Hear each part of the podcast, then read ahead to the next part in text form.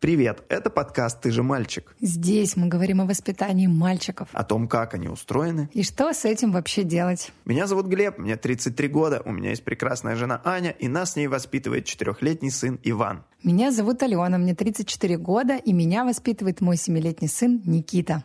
А еще у нас сегодня праздник. Очень большой праздник, потому что... К нам вернулась... наша невероятная Настя Детюк. Она наш кандидат психологических наук. Настя, привет. Всем привет. Я тоже очень рада, что мы теперь опять вместе. Поехали.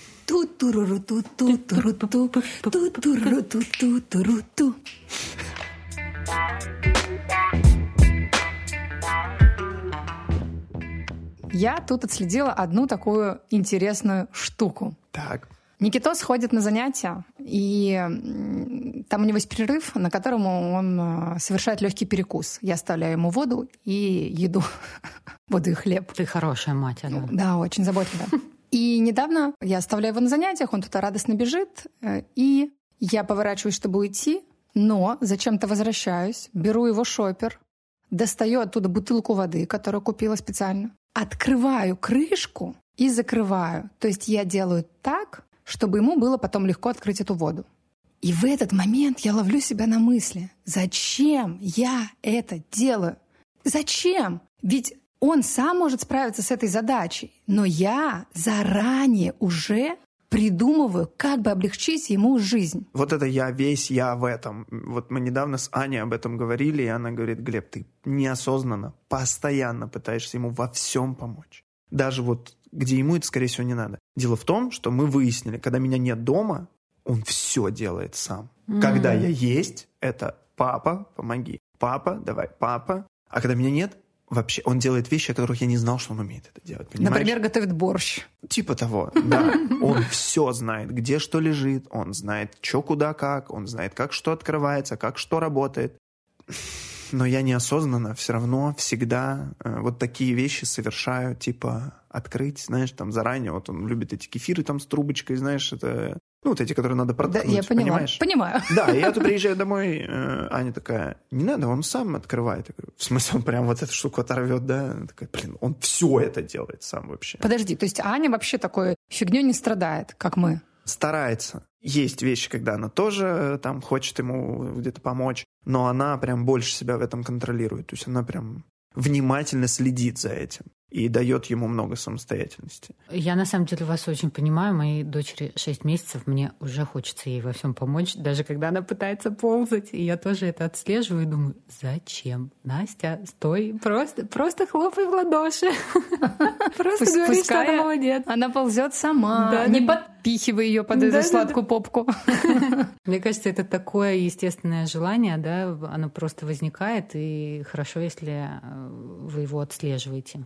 Да. Это не как будто из «он не справится без меня». Нет. Это как будто искренне: Ванёк, да я, конечно, вот, ну, я тут, если что, всегда рядом. Вот такое. Нет мысли, что он это не сделает. Я тут взрослый, я это... Нет, без этих мыслей. Как-то вот, ну, просто, мне кажется, естественным быть рядом и что-то где-то подсобить, знаешь. Но у меня это вот просто немножко пугает. Просто Никите 7, и мне кажется, что я должна уже гораздо... больше от него я должна от него гораздо больше сепарироваться. Вообще он сепарируется, да? Но родители тоже сепарируются. Боже, в нашем подкасте появилось это слово, да, невероятно популярное сейчас. Да, оно отовсюду. Я, вообще-то, моя кандидатская про сепарацию, когда я ее писала, не было вообще никакой информации. А сейчас это просто пик моды. Настя популяризатор сепарации, получается. Да, ты задала тренд. Если бы не ты, Иван Абрамов бы вообще сейчас не был популярен со своими этими проблемами в подкасте. Смотри, у тебя, Никите, 7, и ты как бы об этом думаешь. А меня Аня уже сейчас, нам 4 Ивану вот недавно стукнула буквально, и Аня мне как бы такая: не запусти, не это, смотри, чтобы там потом не... Тебе же будет еще сложнее, и ему будет сложнее. Контролируй себя. Ну и меня еще, конечно, немножко дополнительно как будто бы внутренне подстегивает задуматься об этом и давать ему больше самостоятельности то, что он мальчик. То есть мне кажется, что как будто бы... Настя, нас не понять. Это как будто бы мальчики, они должны быть априори, ну прям вообще самостоятельными. Они как будто должны уметь справляться, да, сами? Да. Я иногда даже борщу и говорю Никите, когда-то же меня не будет рядом. Бог ты мой, ты с ума сошла? Ты серьезно? Да. Только сейчас начала это делать? Блин, ты... О, вообще какой кошмар. Ну это правда, подождите, но это правда. Правда. У меня сейчас перед глазами, как где-то в саду сидит в углу и плачет Никита. Ее когда-то не станет. Ужас. Нет, в целом, конечно, ты права. И меня вот это, ну, когда мне Аня заметила, что я помогаю, еще была история, мой лучший друг, он футбольный тренер, и он как-то рассказал, говорит, слушай, представляешь, столько детей, там, в 9 лет, или, там, 8 лет, они не умеют сами обуть бутсы. Mm-hmm.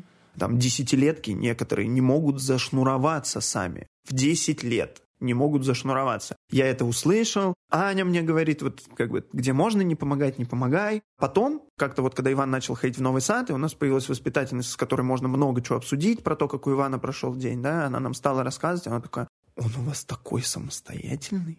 В отличие от других детей, он там сам оделся на прогулке, еще кому-то там помог, не знаю, они там с Артемом, с другом куда-то пошли уже, ждут всех. То есть я еще не навредил. И вот но это страх меня... есть. Да.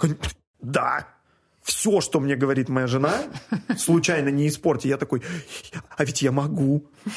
Понимаешь? Я еще задумалась обо всем этом, о самостоятельности, когда мы сейчас с Никитой выбираем школу, в которую он пойдет. И мне прислали анкету, довольно огромную, которая должна была заполнить с вопросами про Никиту. И один из них был такой, что ваш ребенок может делать самостоятельно и какие у него обязанности по дому. И я... напряглась, потому что у него обязанность на данном этапе одна. Он убирает только свою комнату, и еще я его... Вот единственное общее, что он делает, это заправляет кровать. И свою, и мою. Ну, это ты неплохо устроился, абсолютно конечно. Абсолютно точно. Но все, больше он... Я с ужасом думаю, а что пишут другие родители? Они там, может быть, у них дети в этом возрасте уже готовят, посуду моют, пылесосят. Ну, Никита, кстати, тоже пылесосил несколько раз. Пылесосят. В общем, суть в том, что нету у нас в семье каких-то вот таких вот разделения такого обязанности. Когда мы перейдем к историям от слушателей, я просто... Ну, готовьтесь, ребята, там фестиваль самостоятельности, я вам клянусь. Я такие вещи... Ой, начитался, черт. Анонсирую. Там есть женщина, она пишет, у меня ребенку полгода, он работает. Ну, Настя, короче, да, это будет там много интересного. Тебе нужно утешать нас весь выпуск. Ты поняла это уже, да? Поняла, хорошо. Это обивка. Настя, нужно ли мне вот уже напрягаться, что у Никиты так мало обязанностей по дому? Отвечает Нина. К нам присоединилась Нина. Как сказать, как я поняла, что ты этим озаботилась именно когда стала заполнять анкету школы. Угу. Беспокоит ли это тебя в вашей повседневной жизни, что у Никиты мало обязанностей или нет? Ну нет, наверное, не беспокоит. Напрягаешься ли ты, что слишком много делаешь за него или нет? Это зависит от того, как вы в семье живете друг с другом. Так, может быть, вот я привыкла к тому, что все делаю за него, да? Ага. А надо бы отвыкать. Ну, про все тревоги будущего мы не можем позаботиться, поэтому лучше ориентироваться на необходимости настоящего. Но я думаю, что, конечно, лучше давать ребенку делать то, что он может по возрасту. И вот мы говорим обязанности, да, и ты рассказывала как бы про школу, говорят обязанности.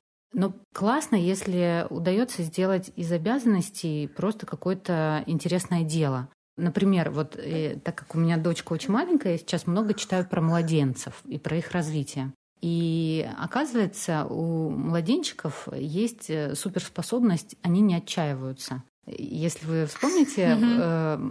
Прямо сейчас вижу по Нине, что, да, что она не отчаивается. Конечно. То есть они настроены на то, чтобы пробовать миллиард попыток делать, и они не расстраиваются, если у них не получается. И это такой эволюционный механизм, который им позволяет добиваться своего, да?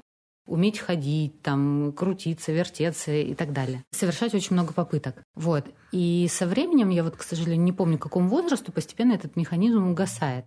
Но мы же тоже можем ему мешать, его дополнительно убирать, да, этот механизм тем, что делаем что-то за ребенка. И вот мне кажется, это классно, когда вы отслеживаете, да, что вот как ты рассказывала с этой бутылкой, что-то делаете за ребенка. Я думаю так, то, что вы можете не делать за ребенка и что он может делать сам, лучше пусть делает сам. И самое лучшее, что может сделать родитель, это радоваться тому, когда у ребенка получается, таким образом подкрепляя вот этот эффект, что я сделал, я сам. Хорошо. Есть проблема, может быть, в том, когда ребенку дают слишком много самостоятельности. Если он, например, начинает выполнять какие-то, пробовать, он же уже не младенчик, да, он же уже отчаивается, там, например, в 7 лет.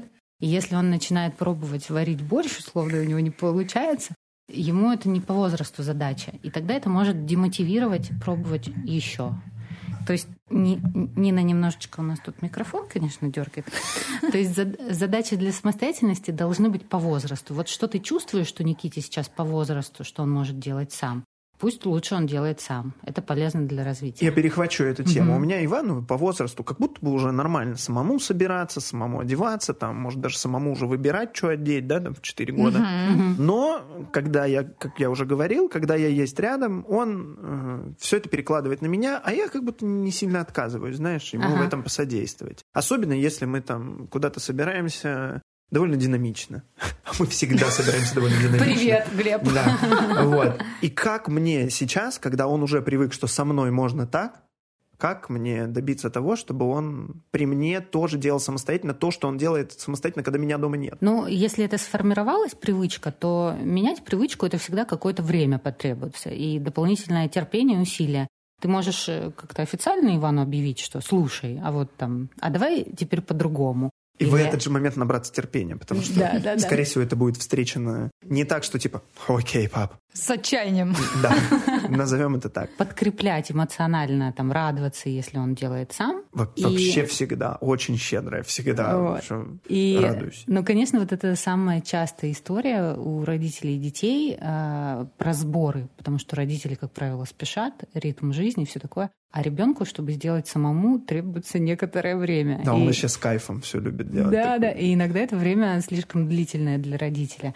Но тут вот важно понимать, да, ну, наверное, в какие-то моменты действительно вы не можете подождать, вы спешите там, и приходится делать за ребенка. Кажется, я понял. А в некоторые моменты нужно начать собираться пораньше, чтобы у него это время появилось. Пусть он там покайфует, пособирается, позавязывает миллион минут шнурки.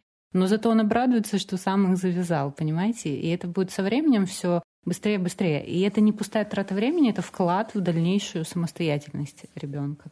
Вот это тоже ресурс. У него у самого иногда просыпается такое, мне показать, что он это умеет. Вот, и он такой, пап, видишь? Смотри, я оделся. Да. Весь. Ты можешь на это улицу использовать. Да, а зимой это ну, мне не так просто зимой собраться. Это катастрофа. Вот. А он такой... Я, конечно, это все подчеркиваю, хвалю, акцентирую на том, что он сделал это сам. Всю прогулку мы еще вспоминаем несколько раз о том, Вань, тебе тепло? Да, потому что ты сам наделся. Вот. Но все равно на следующий день, знаешь, он такой, ну, пам. Извините, а вот в это же вопрос тут же сразу же, Настя, а не может ли быть такое, что как раз-таки, когда слишком много этой похвалы, то для ребенка это уже не становится чем-то желанным и значимым? Ну, это искренне должно быть. Если вы будете хвалить не искренне... Не, я не делаю это ради того, чтобы он сейчас усвоил, что он молодец. Я искренне радуюсь. Я понимаю. Но именно вот что за каждый пшик, грубо говоря, ребенка хвалят? Нет, не за каждый. За то, что он сделал с усилием. Вообще не за каждый, да. Вот. Да, за то, возможно, что ты меня неправильно поняла. Не то, что типа в 4 года ты ходишь. Нет. Нет такого. Так нет, я как раз-таки и уточняю, что не может ли быть такое, что если, например, мы захваливаем сильно ребенка, что обесценится похвала. Нет, за усилия должна быть похвала, конечно. А тут, наверное, у тебя просыпается наш такой постсоветский страх перехвалить, залюбить ребенка, да, что нельзя вообще хвалить детей, да, вот это вот все. Но нет, за усилия надо хвалить, это положительное поощрение поведения, которое вам нужно. Ты, кстати, Глеб, можешь использовать эту особенность Ивана, раз ему интересно показывать тебе какие-то навыки, и говорить ему что-то типа, слушай, а мне мама сказала, вы без меня делали вот это. Я постоянно пытаюсь. Покажи, я не верю. Он мне говорит, да, делаю. Он говорит, да, делаю. Ну, ты этого не увидел. Ну, то есть он реально искренний. Да, я умею. Но, пап. То есть он говорит, ну, пап. Не проведешь. Я сдаюсь вообще вот это. Ну, пап. Кстати, что касаемо сборов, я знаю, что классно работают какие-то тоже игровые формы. Типа... Кто быстрее? Нет, например... табличка там какая-то, где есть... Чек-лист, что надеть? Чек-лист, да, типа чек-лист. Вот мы зубы почистили, вот кровать заправили, вот Второе оделись. Второе модное слово за выпуск. Сепарация, чек-лист. Там, например, можно наклейки приклеивать, то есть там, не знаю, ребенок сделал, наклеил наклейку. И, к примеру, вот у Никиты заходит история, что, типа, как можно быстрее сделать, например, как пожарные. Мы с ним обсудили тему, что пожарные там собираются... там за сколько-то секунд. И он очень долгое время пытался прийти к этому результату, да. И, соответственно, очень быстро собирался, одевался, и тоже из категории «мама». Ну, он еще, знаете, шутник у меня. Он такой «мам, я, к сожалению, не успел собраться, но подойди». Знаете, я подхожу, а он полностью одет, и кровать заправлена, и он такой загадочный. Это был розыгрыш. Розыгрыш. И чтобы я сделала так... Никита, не может быть! Вот это все его очень сильно радует и доставляет ему кайф. Ну, мы обходились без чек-листов вот этих, но я знаю, что многим они помогают. Угу. Раз уж ты привела снова к истории, где Никита фигурирует, а у тебя все истории в подкасте, конечно, такие. Удивительно. Давай послушаем, что Никита говорит на тему самостоятельности. Давайте. Что говоришь, мальчишка, что говоришь? Никита, здравствуй. Здравствуйте, Марта, здравствуйте. Никита, хочу сегодня поговорить с тобой про такое понятие, как самостоятельность. Что? Я слушаю. Скажи, пожалуйста, ты знаешь, что такое самостоятельность? Да, я знаю, что такое самостоятельность. Это как бы, когда ты делаешь все сам, готовишь еду и все остальное. Ага, как ты считаешь? Ты самостоятельный? Наверное, нет. Почему? Потому что я же не готовлю. Ну, а что ты... Самостоятельно делаю? Да. Я самостоятельно обычно собираю лего. Все верно. Хороший пример. Ну да. А что еще ты умеешь делать самостоятельно? Вот то, что раньше ты мог делать только со мной, а теперь ты делаешь сам. Так я раньше собирала лего с вами, потому что я не мог. Ну, помимо лего, давай, какие-то бытовые вещи. Бытовые это что? Ну, готовить, убираться. Я обычно... Сам я научился, например, заправлять кровать. Угу. А еще что? Наверное, наверное. Я научился готовить, правда, я не готовил еще. Я знал, как готовить бутерброд и салат. А почему не готовишь? Потому что мне не дают ингредиентов. Я хочу сделать сюрприз, но я не знаю, где все. Подожди, а где обычно лежат продукты? В холодильнике. Тогда кто тебе не дает ингредиентов? Ладно, холодильник мне не дает ингредиентов. Что ты сочиняешь? Он закрылся, и все там на замок. Ой, Никита, все понятно. Так, а что бы ты хотел научиться делать самостоятельно? Я бы хотел... что я хочу? Наверное... я не знаю, что бы я хотел самостоятельно. Готовить я хочу. Готовить. Так что тебе мешает-то приготовить что-либо? Ничего. Так, может быть, ты уже начнешь готовить? Ладно, хорошо. Договорились? Вопрос снят, да. Вопрос снят, все. Больше ты ничего самостоятельно делать не хочешь? Не знаю, наверное, да. Наверное, Ты мне говорил, что ты хочешь сам ходить до садика. Точно, да. Самостоятельно. Ой, спасибо, Никита, большое. До свидания. До свидос, амигос. О, ты мальчик. Что мы выяснили? Что Никита очень хочет готовить самостоятельно, но холодильник не дает ему продукты. Ингредиенты, извините. Ингредиенты, да. Желание-то есть. Да. Что-то делать самостоятельно. Но, возможно, из всего, что можно делать самостоятельно, пока он не может выбрать, с чего начать. Нет, он еще действительно несколько раз говорил о том, что хотел бы сам в садик ходить. Просто ему идти до садика полчаса. Он говорит, я в целом дорогу знаю. Вот. В моем детстве, кстати, я не знаю, возможно, это какой-то мною додуманный эпизод, но, по-моему, уже там, может быть, в старшей группе садика я из сада до дома шел, по-моему, 1 или 2 раза точно самостоятельно, потому что Из окон сада видно было наш дом, вот в военном городке, где мы росли. Маме было видно, как я иду. Ну, то есть я с той стороны глазами был сопровождаем, и с той стороны. И, по-моему, был такой эпизод, что я ходил. Глеб, ты был сопровождаем... Либо это была моя мечта. Ты был сопровождаем глазами. Потому что меня мама высаживала из автобуса в 3 года. Внимание, в 3 года. И я шла до садика пешком, а она уезжала. Никакие глаза меня не сопровождали. И в целом меня мама воспитывала одна, и она много работала, и я была очень самостоятельным ребенком. То есть я все на свете умела делать с самого раннего детства, прям с самого. И как раз-таки вот этот контраст меня тоже напрягает, что я вот такая вот была вся самостоятельная, и сейчас вот выросла тоже такая вся самостоятельная, все сама, хотя, возможно, это и плохо, кстати, но это надо к психологу мне сходить. Вот. А Никита в этом возрасте, в котором я много всего могла, этого всего не может, потому что я, получается, решаю все эти вопросики за него. Может быть, тебе это все было не так легко, и ты сейчас... стараешься его от этого оградить? Я Глеба покусала. Возможно, у тебя больше ресурса, чем было у твоей мамы. Да, конечно, наверняка. У меня больше этого всего. Ну, в общем, я переживаю. Мне просто кажется, что вот мальчик, он должен все сам делать, решения принимать, быть вот ответственным. Ну, кстати, вот что касаемо выбора одежды, я довольно давно... сказала Никитосу, выбирай себе одежду сам, чтобы хоть какой-то выбор он совершал ежедневно на регулярной основе. Угу. И даже если мне претит его чувство вкуса периодически, я ничего не говорю. Угу. Вот. А можно ли считать самостоятельностью? Я вот вспомнил, например, вчера вот мы с Иваном были дома вдвоем, мы пошли гулять, и он, когда мы вышли, я говорю, ну что будем делать? Куда ты хочешь пойти? Я, в принципе, всегда стараюсь так делать. И он такой, пойдем в ленту. Я такой, зачем? Да, он такой, у нас нет яблок, остался 1 банан, нужны яйца.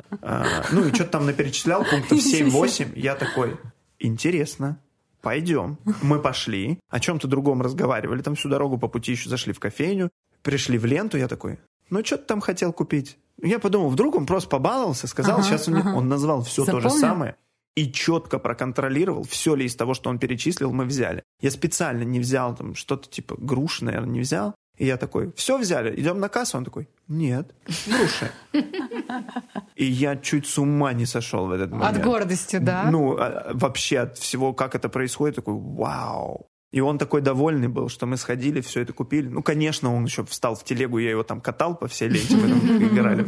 Ну, это круто, мне кажется, как раз вот это и есть самостоятельность. Ну да, дети же на самом деле, им нравятся какие-то взрослые обязанности, ну, условно взрослые, они на самом деле кайфуют от этого.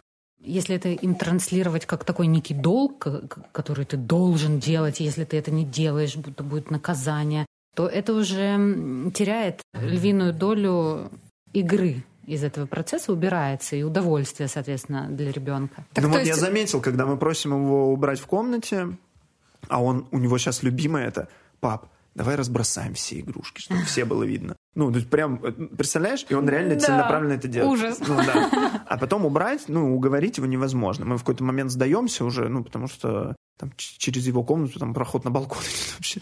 Нам иногда он нужен. Вот, и уже хочется там... прибраться. Вот. А его не уговорить, конечно, это сделать вообще никаким образом. Но если я там как-нибудь увлекательно пылесошу, можете себе это представить? Или Аня как-то там в хорошем настроении там убирается дома, он всегда подойдет и такой, дай-ка я там... Мы вот после ремонта недавно вернулись жить домой, и там что-то было в пыли, вот его игрушки в том числе. Я такой, Вань, ну, перед тем, как ты будешь со своей парковкой там играть, надо все это там протереть, помыть. Он такой, погнали, давай тряпку. И просто он с удовольствием там делал это 1-1.5 часа, все протирал. Через 2 дня он такой, кажется, опять запылилось, неси. Ну, как-то ему такая игра понравилась. Но когда нужно действительно это сделать, там к нему гости идут, ну или в целом уже по ощущениям пора прибраться в комнате. Вы же знаете эти ощущения. Вот, это не уговорить вообще невозможно. Когда у ребенка отдельная комната, мне вообще кажется, этим проще, да, давайте так. Не у всех людей есть у ребенка отдельная зона, потому что зачастую, ну, все-таки я так считаю, что твоя комната, твои проблемы. Но иногда я тоже, кажется, заглядываю, и мне очень жутковато. И у меня на данном этапе работает очень классная тема. К Никите часто приходит бабушка на выходные, чтобы с ним посидеть, потому что я на выходных регулярно работаю. И я говорю, Ой-ой-ой, Никитка, скоро бабушка придет. А бабушка, знаете ли, она пилит. Поэтому он такой, я понял.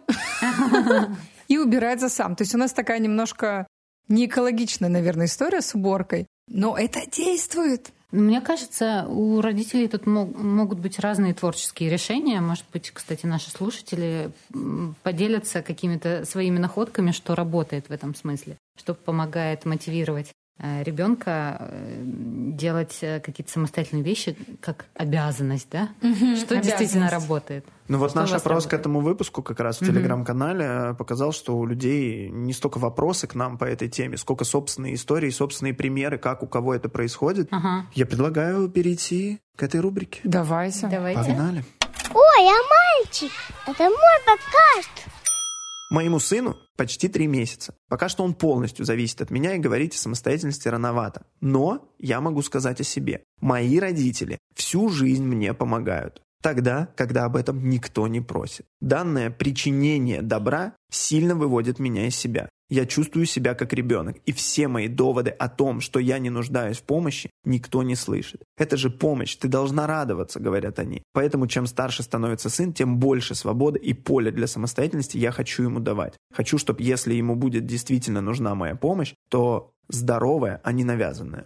Ну, я очень согласна с тем, что пишет наша слушательница. Я думаю, что когда происходит вот такой тип воспитания, что все делают за ребенка, когда он не просит о помощи, почему это бесит, почему это раздражает? Потому что это мешает формированию здоровой уверенности в себе.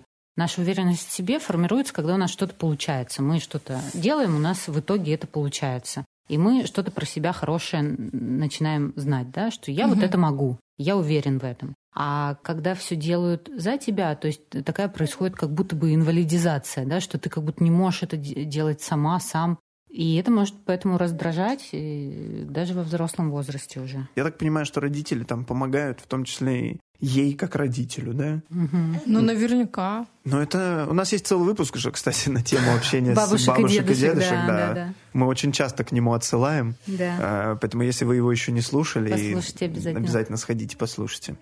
Ой, какая у вас красивая девочка. Вообще-то это мальчик. А вот и фестиваль самостоятельности. Мы спросили слушателей, как вы воспитываете в детях самостоятельность и вообще задумываетесь ли на эту тему. И вот такой пришел один из ответов. Поддерживаю все поползновения я сам и никогда не переделываю при ребенке. Максимум предлагаю помочь. Сын в 2,5 года сам пылесосит и довольно качественно. Так что в выходные только самые укромные места надо проверить. То есть мы делаем вывод, что он пылесосит все будни. Сам учится одеваться и раздеваться, сам ложится в кроватку спать и даже сам убирает игрушки. Это вообще какая-то магия. Естественно, с ограничениями. Самому нельзя идти по дороге и переходить дорогу. Нельзя самому лезть на высокие полки или к технике. Все, что опасно, конечно же, объясняется, почему это нельзя. Или я не хочу при нем собирать лишнюю воду с пола, поэтому не разрешаю мыть пол самому с водой. Только вместе с мамой. И самое главное, конечно, как наша слушательница добилась таких успехов. Да, дорогие, почему вы не пишете, как вы это сделали? Это же самое интересное. Просто вообще я, когда пытаюсь как-то развить в Никите самостоятельность, я все время давлю на то, что если ты хочешь, то сделай. Но я помогать не буду. И в таких ситуациях обычно он говорит, тогда я не хочу. И расстраивается. Ну, к примеру, мы сидим в кофейне, и он говорит, ой, мам, я хочу булочку. Я говорю, вот тебе карточка, иди купи. А он стесняется. Продавщиц, и, это новое, да, что-то, воспользоваться картой, да, при оплате. И он говорит, мам, пожалуйста. Я говорю, Никит, я только села пить кофе. Тебе нужна булочка, не мне. Если ты хочешь, то, пожалуйста, тебе... помогут и подскажут. Тут милая, уютная атмосфера, да? И я нахожусь в 2 метрах от тебя. Он в итоге делает или не делает? Он вот конкретно в той ситуации, он расстроился, но рядом была его подружка постарше, которая сказала, давай я. Я говорю, нет, Василиса. Это он хочет булочку. Но мы сошлись на таком компромиссе, что она с ним сходит, но все действия выполнит он сам. Ну вот, видимо, для него субъективно в той ситуации это была чрезмерная самостоятельность. Получилось, что Василиса выступила таким сопровождающим. Если говорить именно про вас вдвоем, то можно бы было пробовать следующее, что первые разы ты делаешь вместе с ним, потом он делает, ты стоишь рядом, и постепенно вы переходите к тому, что он делает это и без тебя уже потом. И тогда это более плавный для него такой способ. Да, я, получается, его бросила в холодную воду, да? Немножечко. Зажестила, да? Ну, видите, перекосы все-таки, конечно, случаются в моем желании развить в сыне самостоятельность. От бутылочки, да, до самостоятельной покупки. Ну, в этом-то и прикол родительства, да, что мы пробуем, совершаем ошибки.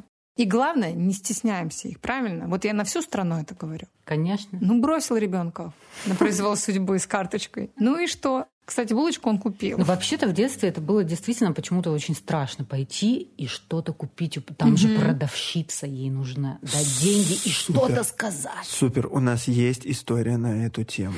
Пишет слушательница. Мои родители считали, что во мне нужно воспитывать самостоятельность, в связи с чем я помню несколько стрессовых историй.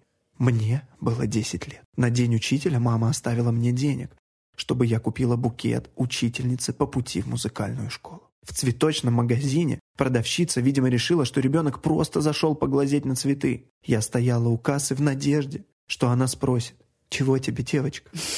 Но она не спрашивала. Ужас. А первой заговорить я никак не могла решиться. Бедная.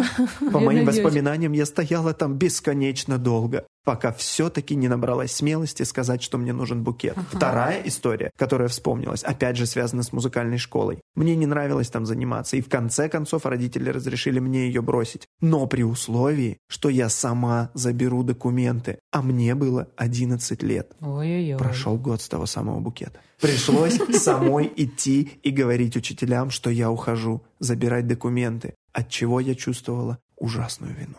Ну... Ты еще так драматично прочитал, что это я вообще... Да. Но я думаю, на самом деле восприятие ребенка это действительно было драматично. Это сейчас можно это читать, там смеяться, да.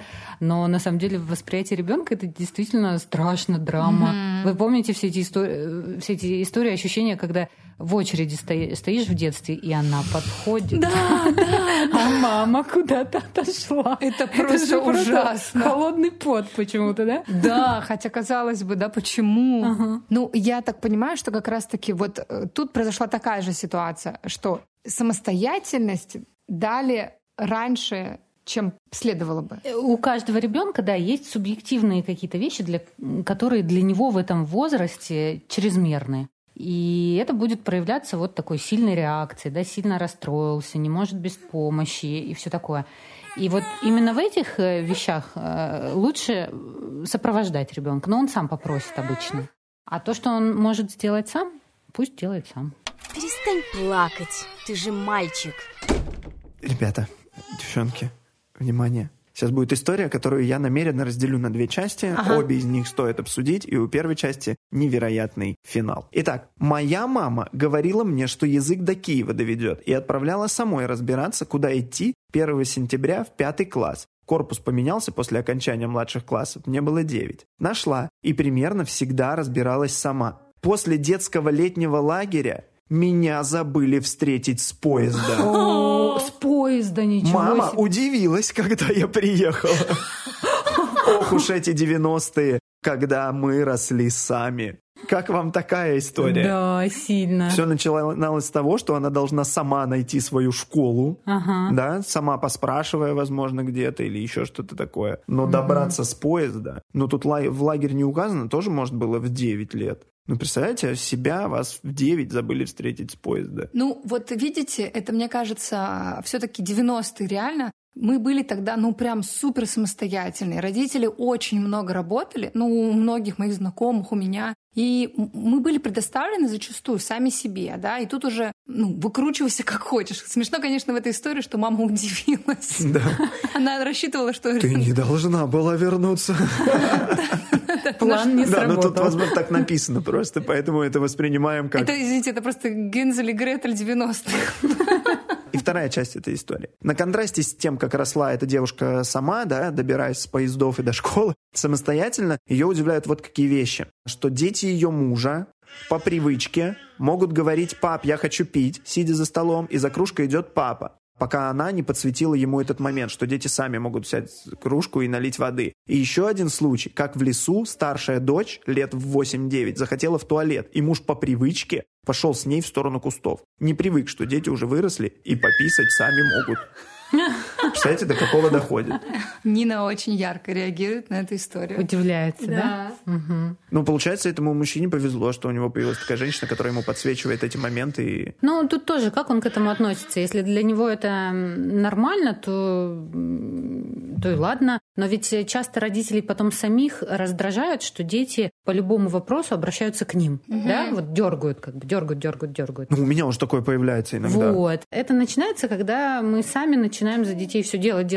Ребенок, соответственно, конечно, привыкает, обращается, и когда-то это он начинает уже раздражать. Ну да, мне вообще кажется, что это такие какие-то двойные стандарты. У меня иногда бывает, мама так делает. Типа, много чего делает за Никиту, а потом, например, в какой-то момент она такая, да сам сделай. Ну да. Я говорю, так ты же до этого за него все делал. Конечно, он привык. Да, а ребенок-то не понимает, когда можно... Когда этот лимит исчерпан, да? Терпение, да. Уступи тете место. Ты же мальчик. Ну и давайте финальная история. Добрый день, у меня мальчик, 3 года, очень самостоятельный. Наверное, благодаря моему ангельскому терпению, о чем мы говорили, да, что иногда стоит набраться терпения и запастись временем. Наверное, благодаря моему ангельскому терпению. Вижу, что он что-то делает и спокойно даю ему это доделать, даже если мы опаздываем. Он кричит «Я сам». И я спокойно жду, пока он сам не попросит о помощи. И без укоров, типа «я же говорила, что у тебя получится». Также стараюсь не произносить фразы «ты еще маленький, чтобы это делать сам». В итоге одевается сам, воспитатели в садике очень хвалят. Вот, наконец-то, кейс, где есть... Рецепт. Да, процесс, как это происходит, да. И инструменты, которые мама применяет. Но мне кажется, это хорошая фраза, не говорить «ты еще маленький». Ну, только если это не опасность какая-то, да. Не представляю, там, например, ребенок хочет гладить горячим утюгом, стоит ему, наверное, сказать, что... Ну, ты можешь даже... Когда ты будешь чуть-чуть посильнее. Подожди, ну, тут можно же даже сформулировать по-другому. Не «ты еще маленький», да, а это «небезопасно». Ну, да. Какие-то другие формулировки найти, потому что фраза, конечно, «ты еще маленький» бесит. Ну, она, да. Тебя сейчас она бесит. Не думаю, что такая в маленьком возрасте. Да тебе такого не говорили, тебя с автобуса выкидывали. Да нет, подожди. Это самая частая тема для конфликтов вообще у детей. Когда Никита мне частенько говорил, мне вот там Федя говорит, что я младше. Знаете? Это же они прям бесятся. Им все время хочется быть старше. Никита до сих пор расстраивается. Мы говорим, мы идем в следующей неделе на день рождения к твоему брату. Сколько ему исполняется? Я говорю, 8. Как жаль, что мне еще 7, а ему уже 8. Это нечестно.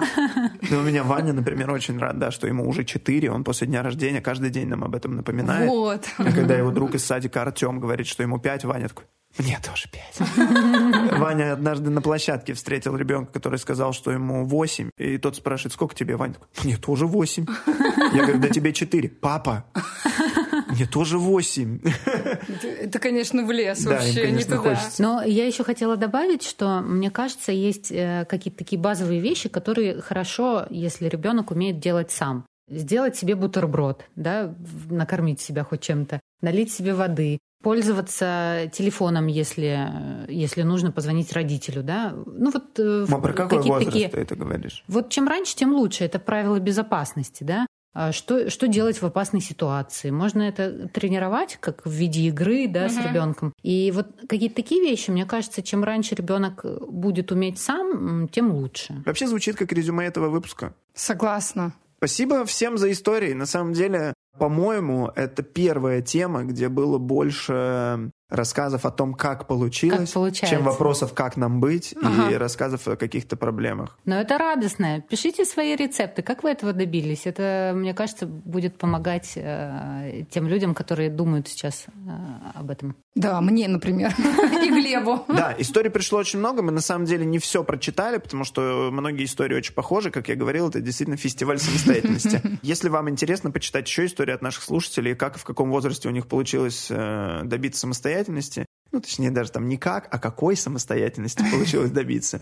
Вопрос, как мы еще потребуем от них. Заходите в наш телеграм-канал, там очень много народу, все мы делимся какими-то своими историями, своими проблемами, спрашиваем друг друга, Там вообще супер атмосфера, все туда. Как найти наш телеграм-канал? Можно просто там, где вы слушаете этот выпуск, зайти в описание к нему и нажать на рабочую ссылку.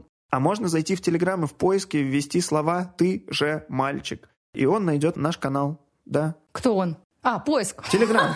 Телеграм найдет наш канал. И вы туда вступите, и вам будет хорошо. Конечно, потому что у нас очень поддерживающая и добрая атмосфера родителей. Не гиен, я хотела сказать. У нас там классная поддерживающая атмосфера. Да. Алена, спасибо тебе за твои истории, за эту тему выпуска. Глеб, спасибо тебе, что ты поддержал меня в этой теме. И я не побоялся поделиться тем, что я не всегда даю ребенку самостоятельности. Да? Несмотря на то, что все тут такие...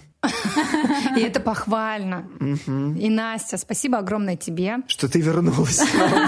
Что ты была с нами и очень, мне кажется, позитивно, бодро и понятно объяснила какие-то психологические механизмы. Конечно, нужно сказать спасибо Нине за то, что, несмотря на то, что она проснулась в середине выпуска, дала нам возможность дозаписать его с такой же классной атмосферой до самого конца. Нина, спасибо. Да. Все, пока, услышимся в следующих выпусках. Спасибо, пока. Пока-пока.